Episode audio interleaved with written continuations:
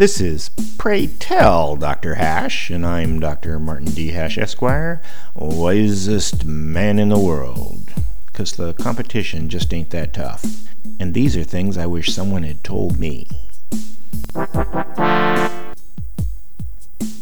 Today's topic smart versus intelligent. There's a difference between smart and intelligent. Smart is quick response, facile speech, and prodigious memory skills. Medical students are smart. Intelligence is the ability to solve unique problems. Intelligent people can synthesize solutions out of whatever materials are available to them. Engineers are intelligent. Wisdom is the ability to predict the future. Of course, no one can actually predict the future, but because situations tend to repeat themselves, how something turned out in the past is probably how it will play out now.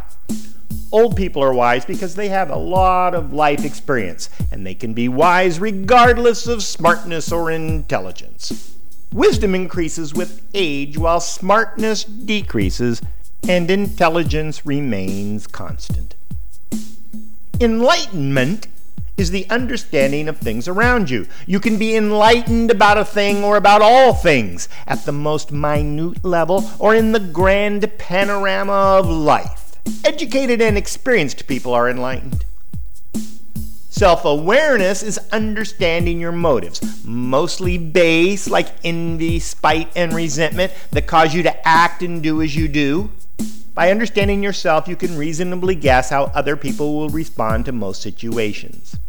Self awareness does not seem to be learned, and most people's emotional maturity plateaus before they achieve it.